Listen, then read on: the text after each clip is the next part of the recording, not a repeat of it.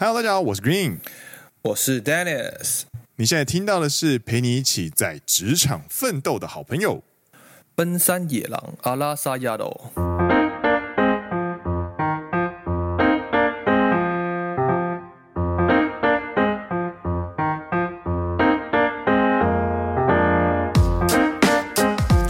耶！欢迎来到第14届第11集。没错，奔山野狼是一个由2位在日本当上班族的双男子 Dennis 和 Green 所组成的节目。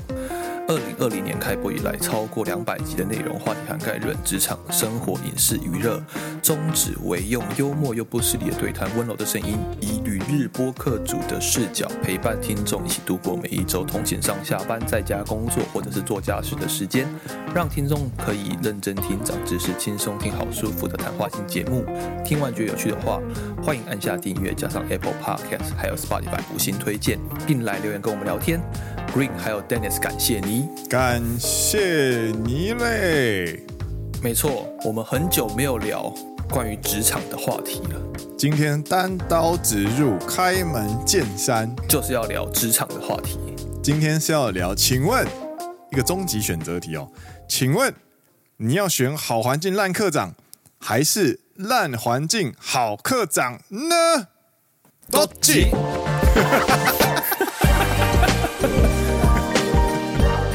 一点都不想参加这种节目，好像都很痛苦，好像都很痛苦。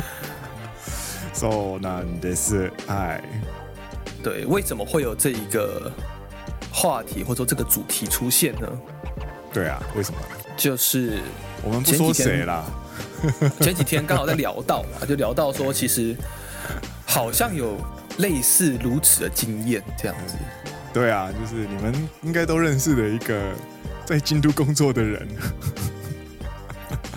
有类似的经验，对。然后就讨论到说，请问哪一个比较痛苦？我们那个时候聊哪一个比较不痛苦啦？哦，对啦，哪一个比较不痛苦？对，你说如果是你的话，怎么选这样子？然后我就说，就是应该是。在我们这样的工作第5年啊，然后明年满5年，后年就第6年嘛。我觉得这个时间点对我们来说，我们都是应该会选烂环境好课长，不是吧？啊？好环境烂课长吧？昨天呢？昨天你查一下对话记录，真的啦，是你说哪一个比较不痛苦的话是好环境烂课长比较不痛苦？然后比较痛苦的话是烂环境好课长比较痛苦。哦，对，没错。OK， 我一直以为是前者，我一直以为你说哪个让你比较不痛苦啊？所以今天我们的见解应该是两个极端呢。哎，我当初问你的时候，我跟你讲，我累到看不，我累到没看清楚。靠北，今天的节目完全打散。我问你的是说哪一个让你比较痛苦，然后你跟我说后者，所以你觉得烂环境好课长比较痛苦？应该说不能说烂环境，而是工作内容没有那么有兴趣。啊、但是课长是好的。就是等一下，对不起，我现在又突然反悔了，我觉得是好环境烂课长比较。比较什么？我不知道，问你啊，你的感觉比较不痛苦了。对啊，我一开始也这样觉得。对，好，我们现在校正回来了，对不起，校正回归啊！在搞什么？被工作搞到脑袋爆炸了，这样子。我想这就是。不过也是啦，就是怎么说，就是之前其实有一句话嘛，台湾会常说，就是苦单位其实有良缺。2单位其实也有爽缺这样子，对，应该说啦，应该说反了，就2单位也有苦缺，对，就是其实你的管理职就是你的课长，还有你的职位以及跟你整个工作环境，其实所累有好有坏，应该可以这样讲，那今天是取2个比较极端的案例啦，就是可能整体的环境不是那么好，可是你有一个很好的领导者，跟整体的环境还不错，算好，但是你有一个很烂的领导者的话，这时候应该怎么办？或者是说，在哪一个情况 Dennis 和 Green 觉得比较痛苦？对，这边我可以小补充一下，就是其实呢，如果你今天去问一位23岁的人的话呢，基本上他会很难把环境跟管理值就是分开想这件事情。就像我当初就没有想到，原来跟上司之间的关系会直接影响你工作的所有事情。对，因为它会包含很多你当初不知道的事，比方说它会包含到你的年度目标怎么定，你想做的事情但是不被归纳到你的年度目标里面的话，那就是做志工的意思。那个是我23岁的时候不知道的事情。我认为我有热情，我进了想做的公司，然后我只要努力做就可以了，其实不是这个样子的。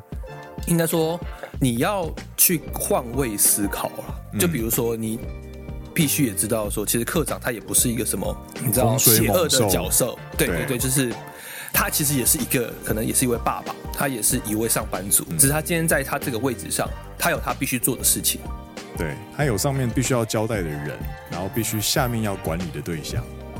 对，那这件事情其实只要你了解到了，然后你把这些事情去理性的分开，把课长这个人在做的这些事情，他背后的理由，以及这个大环境下带给他的压力，或者说造成这样子的氛围去做切割分开的话，你就可以知道说 OK， 其实课长他是一个好课长，他其实有在做他应该要做的事情，他其实有做好他的本分，只是因为这个环境不允许下面的人去发挥一些东西，以及可能你想做的事情就不在这个部门的时候呢，你最下面的人可能觉得我都没办法做我想要做的事情，我一直不断被课长打压，但其实并不是课长想要打压，这件事情可以分开来看的话，应该就会比较好理解一点，没错。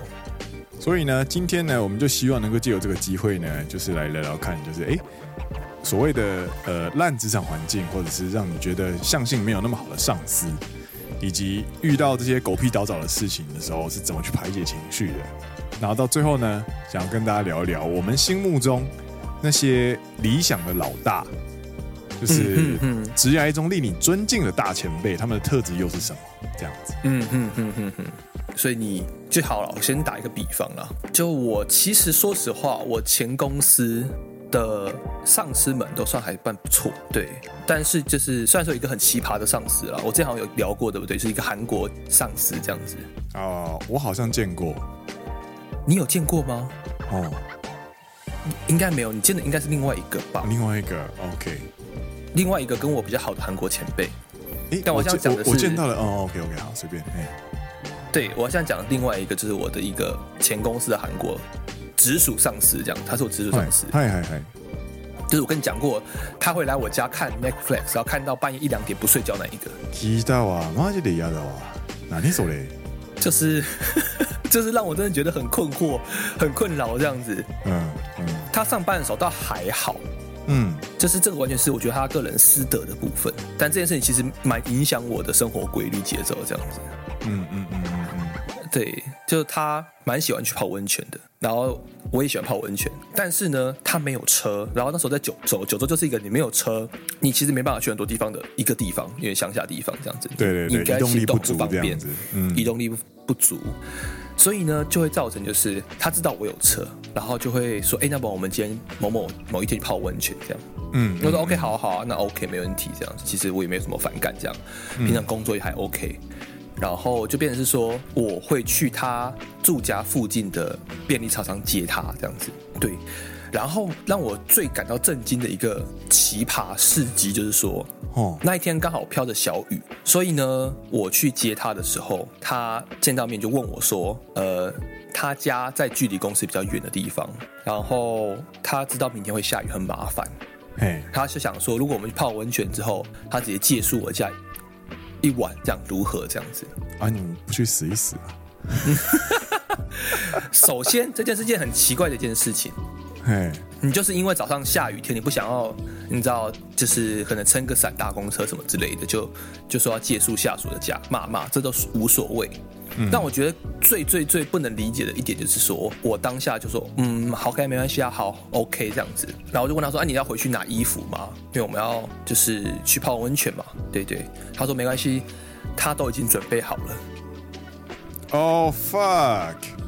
他的意思是说，他已经事前就设想到他会问我这个问题，而且设想到我会答应，所以他已经把要住我家的东西全部带好了。这样，我原本想说他可能还要拿个牙膏、牙刷之类，应该是牙刷啦之类的，或者洗面乳啊这种比较私人的物品，他都说他都带好了这样。Fuck！ 然后更让我觉得困惑的是说，他到我家之后，我们去泡温泉到我家嘛 ，OK？ 然后我家之后有一个上下阁楼这样子，我就说那我睡上面，你可以睡下面这样。然后他就问我说：“哎，你有看 Netflix 吗？”我说：“对。”那时候我们会有聊天聊到看 Netflix。他说：“那你可以借我看吗？”我说 ：“OK 啊，你可以借看这样。”他就给我看到半夜1-2点不睡觉，隔天还要上班，你知道吧？我觉得这是完全的，觉得有点泡啊哈啦这样，就是怎么讲，权力骚扰。就他利用他是我上司这件事情，知道我可能不会拒绝他。然后重点是最好笑、最奇葩的一点就是说，我那时候因为他来就是他这样子的一个形式已经一两次了之后，我就问他说没关系，我直接把我 Netflix 账号借你看，要不要？那时候还没有现在这么严格这样子。他回我什么你知道吗？他回我说没关系啦，就是你账号借我的话，我觉得晚上我会在家一直看，什么时候干不了。我还是偶尔去你家看就好了。我觉得干你还在冲他小，干真是冲他小，干真是冲他小。你30几岁的人，然后你就是因为一个 Netflix 账号，你可能会无法控制自己一直看下去，也冲他小。好瞎哦！天啊，超瞎的一个课长，他就算是我的直属。我们那时候我前一份公司比较小，所以没有那么多严格的比如课长、部长之类的，大概有，他就是一个。manager， 他就是我的 manager。 对，我觉得这是我觉得遇过我工作以来遇过最奇葩的一个 manager。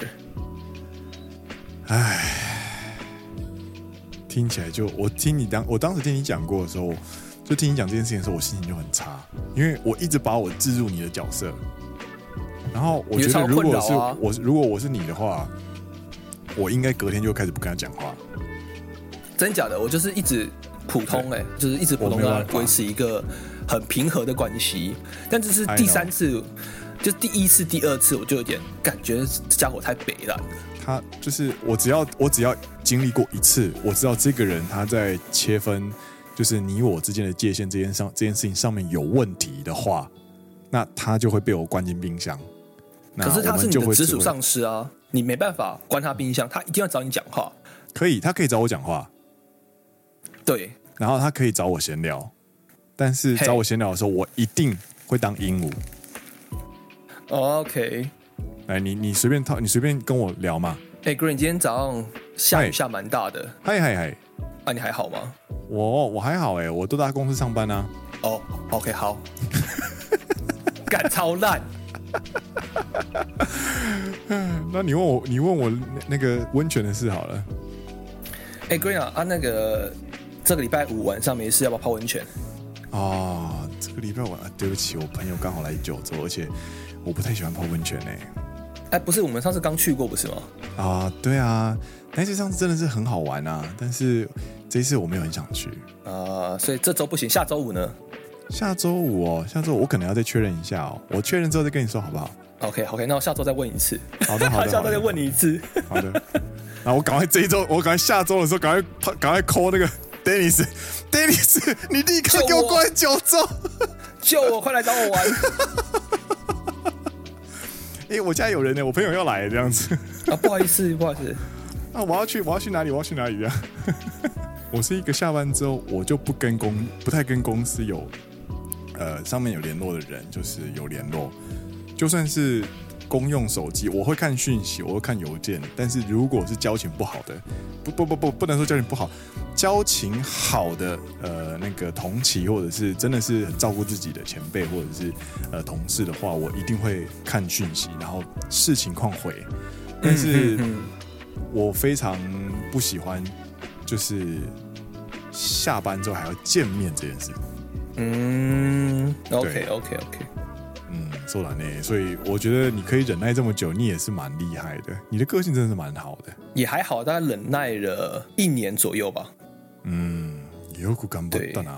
但后面呢，因为一开始不太熟嘛，就熟了之后，后半年熟了之后就变得有点超过，我觉得太超过了这样，太 over 这样。嗯，对对对。然后后面刚好其实有一些契机，就换工作，换了现在这间公司。嗯，おめでとう、ほんまに。对对对，所以这算是我的一个。前公司也不能算是好环境，就是一个普通烂的环境，遇到了一个烂科长这样子。そうなんだ。嗯嗯嗯。哇，那这样的话换我讲了。可是这样，我要试着让我的分享不会听起来这么像抱怨大会。嘿，请说。嗯，首先呢，我这位科长呢，其实他没有当过营业，没有当过业务，没有当过业务端，所以各位，如果你有进 日系企业的话呢，你会注意到一件事情，就是内勤跟外勤两边单位的风气是完全不一样的。嗯嗯嗯，内勤单位或是包含企业端不需要见外面的媒体，或者是不需要接触外面的人 的那些长期接触客户的人，是长期担任所谓的甲方后勤角色。嗯，甲方 发包的人，通常呢他们会有一个文化，然后如果你是担任乙方呢，你必须要做事收钱，然后做事情的这方的人呢，他们会是一个环境这样子。那我刚好上一份工作是业务端，所以我是担任乙方，对对对，然后我这一份工作是担任甲方这样子，所以我刚好两边都有体验到，然后我非常非常深刻的正在当中就是很努力的在挣扎这样子。嗯嗯嗯嗯嗯，对。那我们就不讲特定是谁，不管是科长或是我们不用科长这个视角去看这件事情好了，我们用这个环境来讲这件事情。就是呢，在内勤的部分呢，最恐怖的事情就是。因为你是发包的人，所以你必须要去找能够盖章的人，去确认他的意思之后才可以做决定。嗯，这件事情听起来没有那么夸张，没有那么难，但实际做起来呢，会是发生什么事情？就是你的上面是科长，科长上面是部长，部长上面是本部长。嗯哼哼，对。那如果你们今天4个人，也就是你们这4层全部都是所谓的纯种的。同一间企业上来的人的话，那多少还有可预期的地方吗？没，企业文化。OK OK OK。对对对，尤其是一些比较老牌的制造商，他们会有自己的企业文化、社风、做事方式、对对对、价值观、美感或者是风格之类的。嗯哼哼哼哼。但是近几年就是。你的日系一些传统大手，尤其是在一些公关部门单位，他们的中上级的管理阶级都是外面进来的。嗯，所以换句话说，就是你现场单位跟初阶管理者是这个纯种日系，就是这个纯种单位上来的人，但是你的中上阶级是外面砍掉之后接进来的头那种感觉，你知道吗？嗯哼哼哼，所以你会导致在沟通上面呢，初阶科长跟现场阶级可以达成共识，但是科长必须要去 fight 部长跟本部长去沟通啦。对，沟通，所以导致就是科长其实会被夹在中间。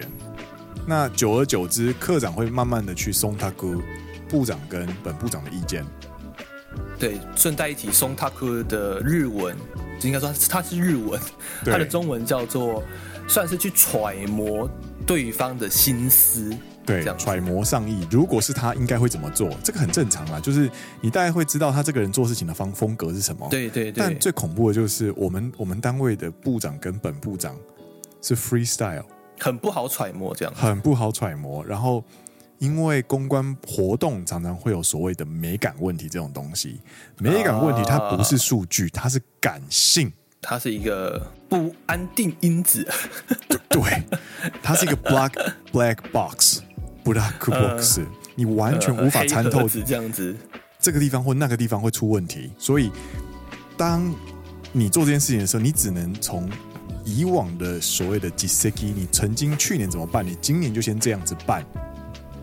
先做准备，然后部长来看的时候就会跟你说，哎，这个地方不好，那个地方不好，我们改一改这样子。嗯，然后全部都重来，就是打掉重来这样。对，然后课长其实也很可怜，他其实虽然是管理阶级，但是他没有什么权利，因为你这样听下来，其实，在我们部门其实某种程度上，它就是所谓的 top down 的感觉嘛。对啊，就最怕这种，就是怎么讲，不管是职场还是军队，有时候其实你要说一层一层的阶级管理的，坏处就是讯息传递效应慢嘛。很没有效率，对。对，但是它的好处是你每一个人可以做到，就是如果你只要每个人做好本分的话，你事情就可以稳稳的做下去，这种感觉。啊，对。但是最怕的就是像刚刚 Green 讲的案例，你本部长直接进来雕现场一些小细节的时候，就会让中间整个程序全部乱掉，或者是当然就是反过来啦。让军队也很害怕这种所谓的越级报告的时候呢，你就会把原本建立好的秩序全部毁掉的时候，就会让大家兵荒马乱。对，对，而且因为中高层的那个决策是非常不定的，所以我在甲方接受的训练是，我们必须要在发包的时间就确认好所有细节，然后跟着约定走，对不对？嗯哼，你在乙方吗？还是甲方？我说原本在业务单位的时候，我们在我对不起，对，那是乙方的时候，对，乙方的时候，哎，这个规格几根，然后数量，哎，是交期时间，然后我们会准时交办给你，请你验收之后，我们收钱收款。然后殊不知自己到了甲方开始乱改，就是到甲方之后，哎，这个可不可以改一下？那个可不可以改一下？这样子，或者是哎，这个东西要补一个，那个要补一个。我连我都开始讨厌我自己，你知道吗？哦天啊！哇，这个预算不足，可不可以砍一些？这我那个什么，就是觉得哇，我自己怎么可以这么难搞？我自己怎么可以这么讨人厌？这样子，对，然后呢？没有办，我跟你讲，这件事情不是只有我自己而已，而是连就是初阶的课长他们也没有权利，所以他们的决策也没有办法所谓的确定这件事情，你知道吗？我进来这个单位之后，我最深刻的事情就是我们做事情是按照一个是跟随着一个模糊的方向在走。我们不能确定任何事情，因为确定就代表没有弹性可以更改的空间，所以每件事情都是 pending， 然后直到活动当天结束之后，大家就像是忘了那件事情一样，去迎接下一个活动。所以某种程度上，可以现场单位自己做决定的，我们就赶快自己处理掉了，然后就不要再上层了，因为上层了就算上报给他们，也没有人办法做决定。因为他就会在，比如说部长，应该说课长等部长，对，然后部长又会在想说，哎呀，那我们要不要等一下本部长这样子？对，然后本部长根本不想管这些小事情。对，反正就是对你只能用揣测的。我觉得而且进了这个单位之后，最恐怖的事情就是没有人做会议记录，然后把每一次的结论做确认这件事，你知道很可怕哎，很可怕，就是。课长传了一句话下来，现场有五种解读。干！我看着那五种解读在我面前发生。我觉得这是怎么讲？中文我觉得倒没有这么多分歧，有时候可能会有，但我印象中是比较少。就中文一句话，课长的一句话，他没有像日文当中有这么多分歧的解释。我觉得这一点日本人真的很奇特。他可以不断的去思考这句话中可能常有的暗意暗示，然后去各种揣摩，然后超多小剧场。我现在还是不太习惯这件事情。我就看着他们在我面前，然后去揣测这一句话到底要怎么做。一个人、两个人、三个人、四个人、五个人，有五种想法，开始不断各种自己的，就是开始发展自己的小剧场。明明同一句话，这样有5个小剧场出来了。对，就是比方说这一件事情，我要朝着这个方，我比方说这一次活动我们要办的就是稍微的注重传统一点，有没有？这句话呢就是这个就是这个方向，那个方向，这个方向，那个方向，要不要办？要不要办这个？要不要办那个？要不要办这个之类的？下面就是五种诠释。你知道我眼前就在上演，你知道上演什么东西吗？什么东西？奇异博士2多重宇宙的混乱，你知道吗？哦，多重宇宙，或者是那个妈的多重宇宙这样，你就是杨紫琼。对，我就是杨紫琼。然后，妈呀！因为没有办法做确认，所以当现场做出来的东西盖子一掀开，跟上层的，是就是我跟你讲，那很恐怖，就是很多时候就是现场那个掀盖的时候，就是那个瞬间，就是他们必须要验收的时候，或者是已经算是很紧急的、急迫的时间点的时候，嗯哼哼，课长一看到你怎么只有这个你怎么只有这个程度的时候，那他脾气就来了。嗯，他也不会针对人身攻击，但是他骂人的方式就会让你觉得非常非常的，就是让你很受不了。他会跟你嫌这个、嫌那个、嫌这个、嫌那个，然后你心中每一点你都知道，那是因为你做不了决定，而且时间太短，我们才弄不好。马吉卡。对，然后我们组别是我们的组，就是我们这个组跟是我们整个公关部门里面，因为我们是现场的执行端嘛。嗯哼哼，等于是在做广告代理店在做的事情的那种感觉。对对对对，所以我们就是无限加班，没有人敢回家，这不是一个好文化、好现象啊。但是做的事情是有趣的哦。嗯哼哼，对，是我很爱做的东西。他会接触到一些摄影棚，他会接触到很多的专业器材啊，或者是一些专业知识，或者是一些设计美感的东西，会让我就是我在艺术方面的一些不能说自己天分啦，但是就是一些很偏好可以获得伸展跟深化。但是整个工作环境、职场文化是觉得很大一部分是有问题的，这样我觉得是有一点毒的啦，对。なるほど，なるほど。它有点像是兴奋剂加上毒品的感觉。不过在业绩不好的时候，部长其实是给我们很大的加班权限。嗯哼哼。但是冷静下来，我居然会为自己可以加班这件事情感到快乐、感到开心的这一个现状，我也觉得对我自己感到很担心。觉得，竟然可以加班了，这样我可以把东西做好稍微好一点，这样子。我可以做事了，这样子。好。有病了！看，如果我当年27岁入社，看到32岁，我现在这样过的话，我应该因为可以加班，所以感到开心。对啊 ，What the fuck， 你在干嘛？这样子，这个东西真的是，哎呀呀！对，所以这个是我觉得这个该怎么说？你说这是好环境吗？算是好啦。你说这个是烂课长吗？他其实。也不能说它烂，而是我现在跟你，我们刚刚解释了这么多的，就是整个脉络的东西下来之后，你如果拿一个切片来看，你看那个现场他骂人的样子，你觉得这个人有够烂这样子。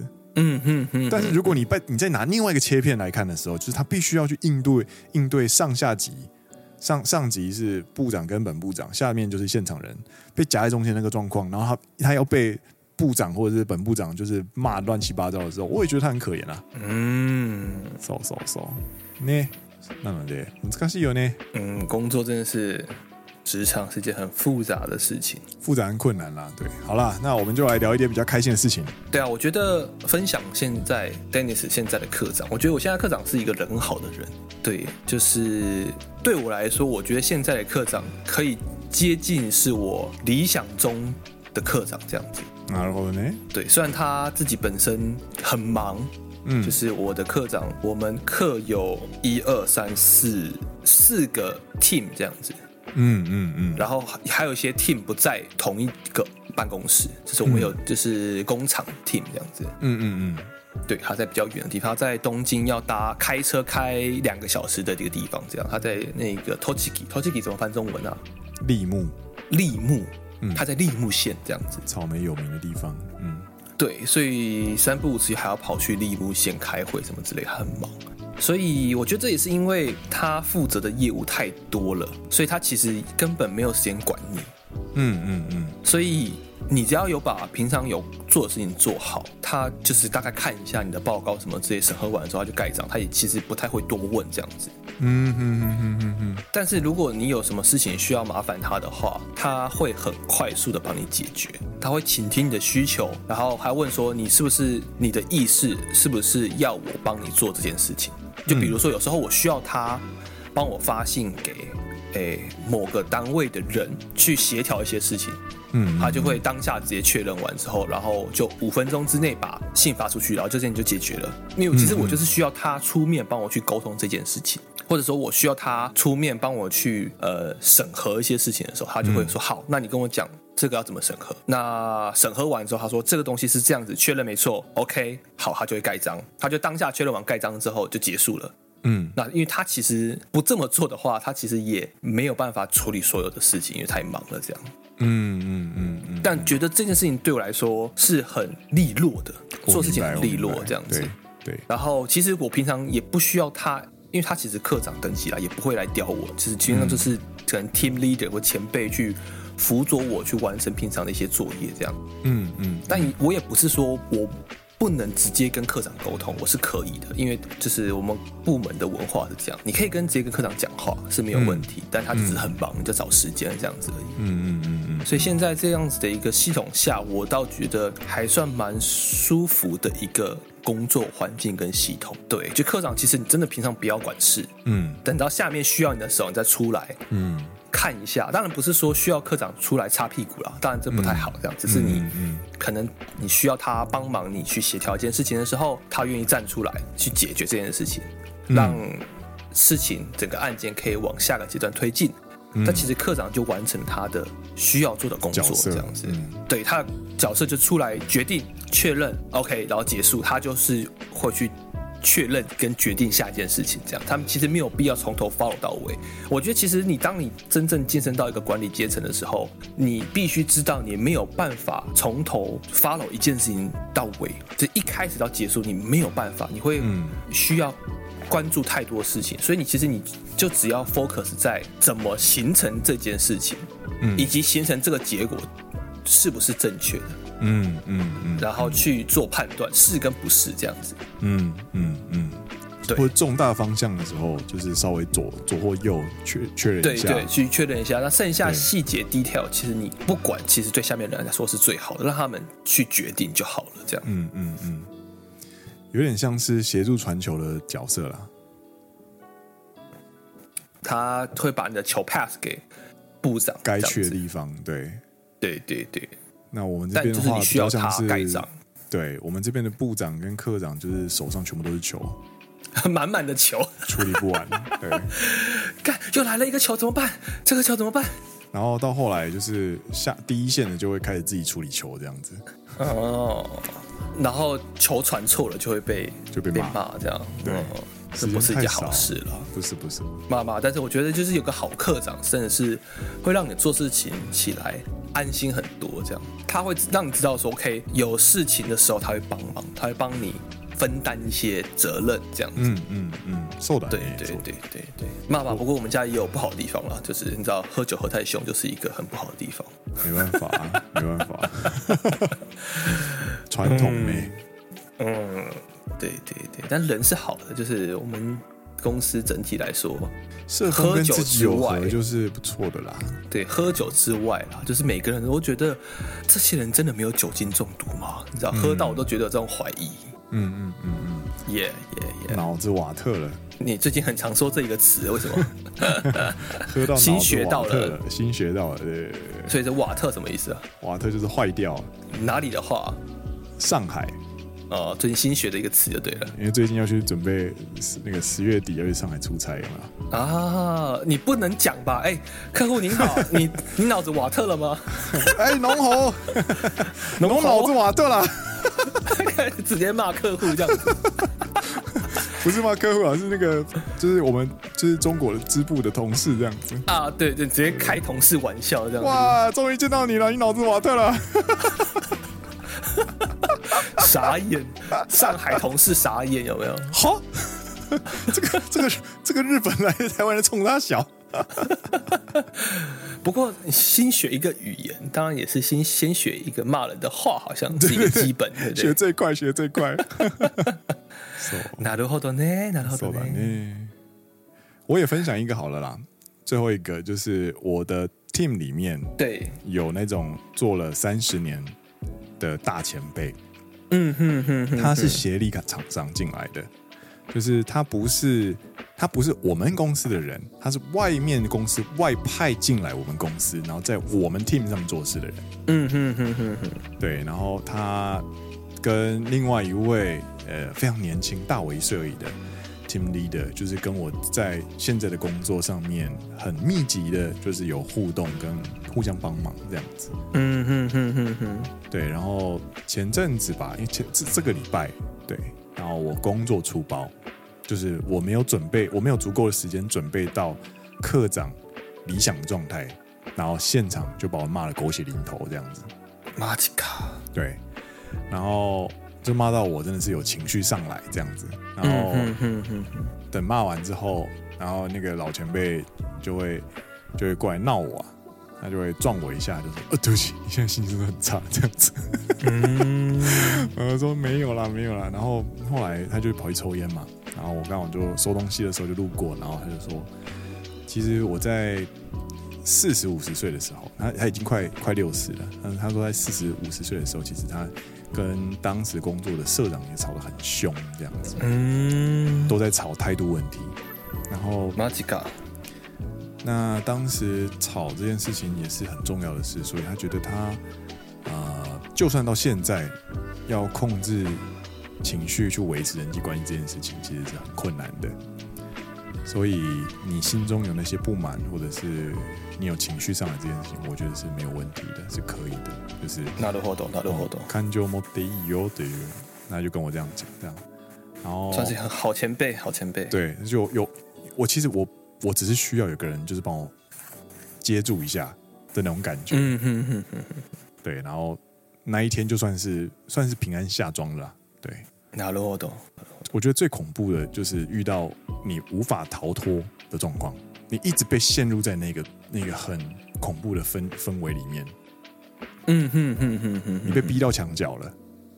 对对对。你在那个墙角的状态下，你没有办法逃开的时候，你很害怕自己会因为就是所谓的防卫本能而做出什么事情。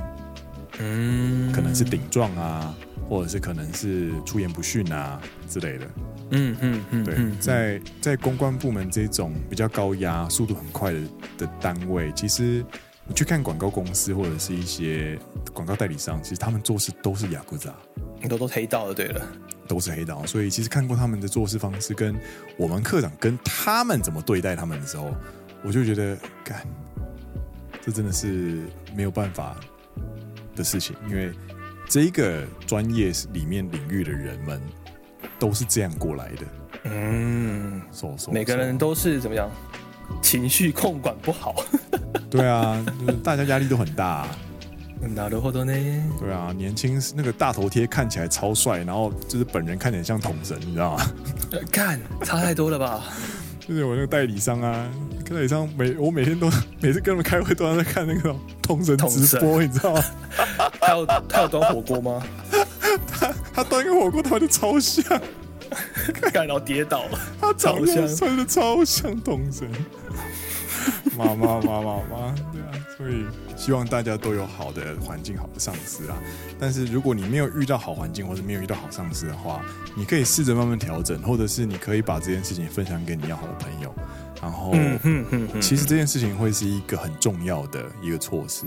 为什么？因为你跟一个人讲的时候，你就是在分担你的心理的压力跟情绪出去。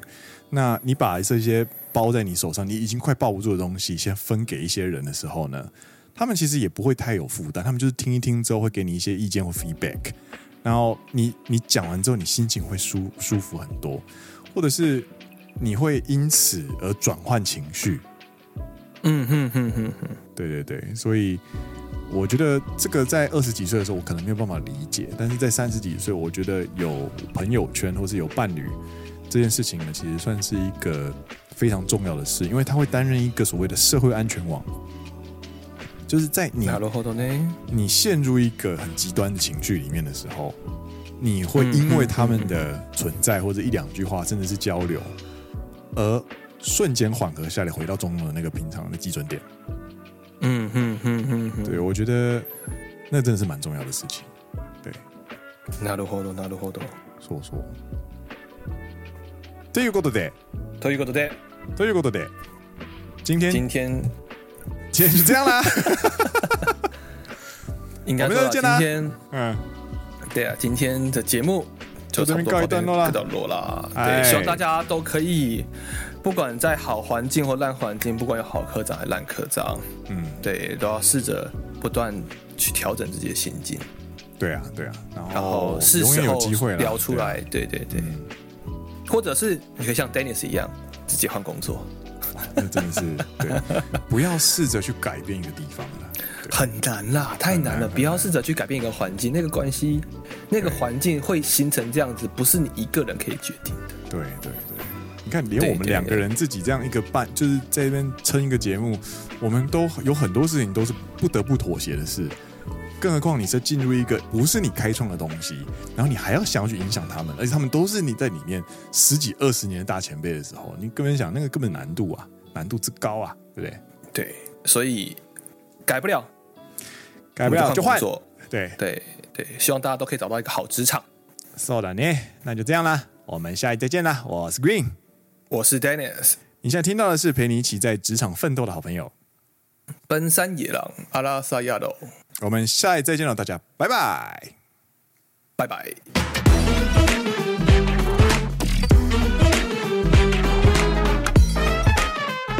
对了，如果你对于你的职场有一些什么想法或问题，或者你找不到地方抒发的话，其实你可以效仿其他野狼好朋友，他们偶尔会在就是我们的野狼悄悄话信箱写信跟我们就是报告近况，然后就是我们也不会回信，但是就是他会跟我们聊一些他心理的状况，然后感觉他在聊完之后，他最后一段都会觉得他找到了方向，或者他找到了一些可以抒发的点。所以如果你真的想聊事情，或者是有难以找不到对象诉说的话，其实可以丢我们的悄悄信箱啦，希望可以帮到你。